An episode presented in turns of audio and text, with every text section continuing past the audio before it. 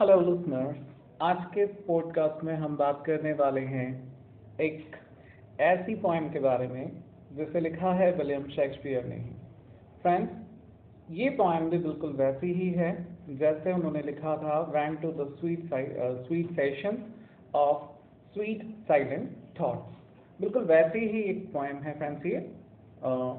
Like as the waves like as the waves का मतलब लहरों की ही तरह। हाँ फ्रेंड्स ये पोएम उन्होंने रेफर की है उनके एक फ्रेंड मिस्टर डब्ल्यू एच को।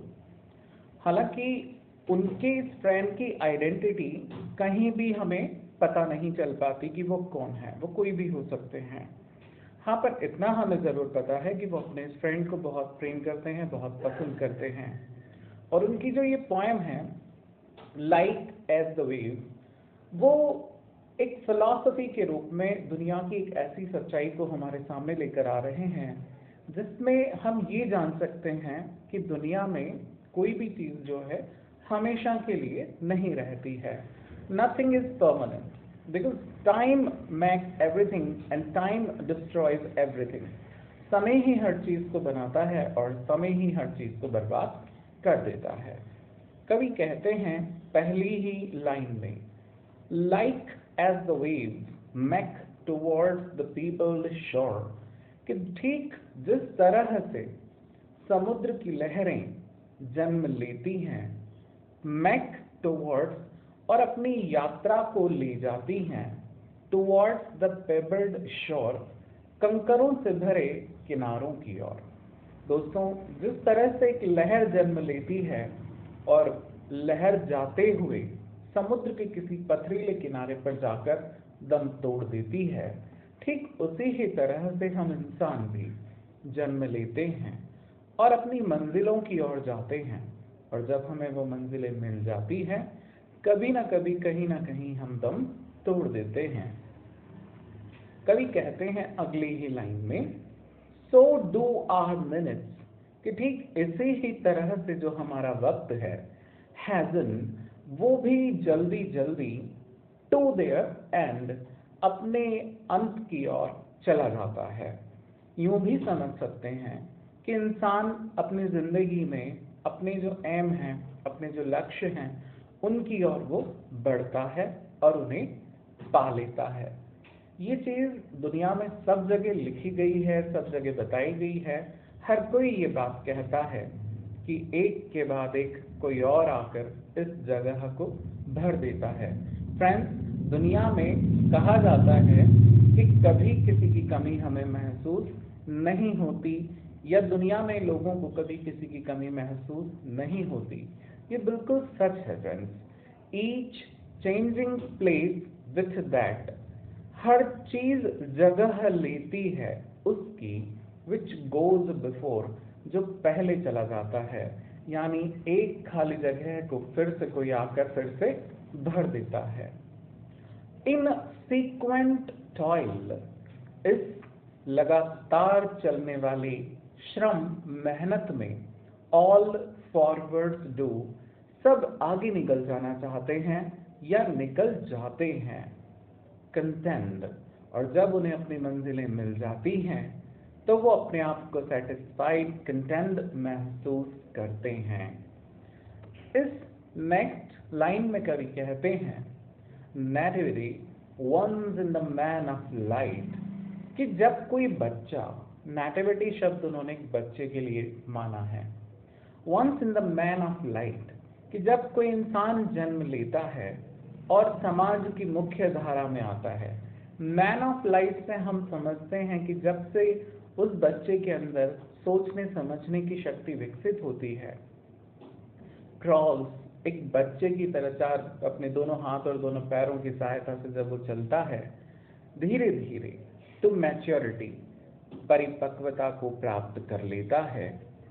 वेयर विद बींग क्राउंड इंसान धीरे धीरे अपनी उन सभी सफलताओं के लिए जब उसे पुरस्कार और सम्मान से नवाजा जाता है। अभी तक की पंक्तियों में कवि ने सिर्फ़ जीवन यात्रा का ही व्याख्यान दिया है। लेकिन फ्रेंड्स ये ज़रूरी नहीं कि ज़िंदगी में हर चीज़ हर वक्त सही ही चल रही हो।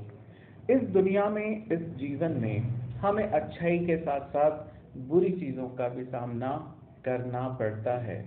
एक ऐसा भी वक्त आता है crooked eclipses gainst his glory fight कि जब दुष्ट ग्रह या बुरा समय जब खिलाफ खड़ा हो जाता है, एक इंसान की शान शौकत या उसके अच्छे समय के खिलाफ तो इंसान को इन सब का सामना करना पड़ता है। एंड और हाँ टाइम जो कैपिटल लेटर में टी दिया गया है फ्रेंड्स इसका कारण है कि उन्होंने इसे भी पर्सोनिफाइड किया है। वो कहते हैं टाइम दैट गेव कि वक्त ने ही हमें वो सब कुछ दिया।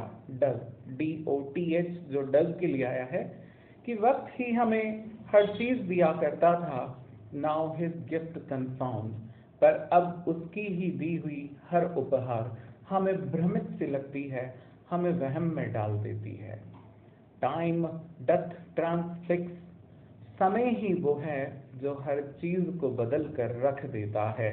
The flourish set on youth वक्त ने ही हमें युवा किया, वक्त ने ही हमें खूबसूरती से नवाजा।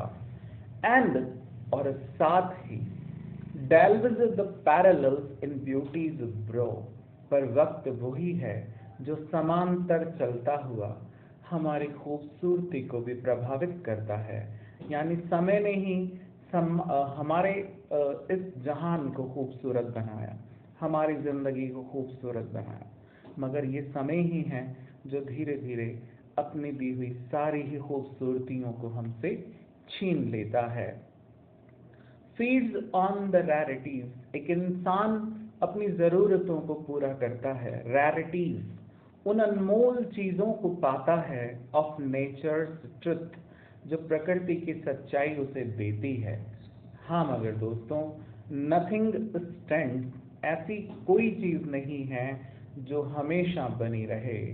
बट सिवाय फॉर हिज यहाँ पर ये हिज जो है दोस्तों, ये टाइम के संदर्भ में आया है। साइट टू माओ केवल यहाँ बचती है तो वो एक हंसिया एक औज़ार है जो खेती करने में काम आता है। तो समय का वो हंसिया ही बचता है और वो हमें काट डालता है और सारी चीज़ों से हमें दूर कर देता है या यूँ कह लें कि हमें मृत्यु की ओर धकेल देता है।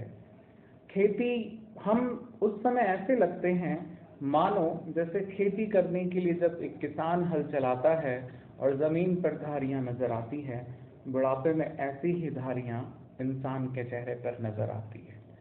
मगर फिर भी कवि उम्मीद प्रकट करता है। वो अपने दोस्त से कहता है कि, हे दोस्त yet to times in hope अभी भी वक्त है जहाँ हम उम्मीद रख सकते हैं। कवि को विश्वास है। वो पूर्ण विश्वास के साथ कहता है माई वर्ड्स कि मेरे ये गीत शैल स्टैंड हमेशा बने रहेंगे। प्रेजिंग दाई वर्ड्स ये तुम्हारी तारीफ़ करते रहेंगे डेस्पाइट हिज क्रूल हैंड वक्त के निर्मम हाथों का प्रहार होने के बावजूद भी, तुम हमेशा भविष्य में जीवित रहोगे, मेरी इन कविताओं के माध्यम से इस तरह से कवि अपने फ्रेंड को तसल्ली देते हैं और पूरा विश्वास करते हुए ये कविता कहते हैं I hope friends you will enjoy this podcast and please support us. Thank you.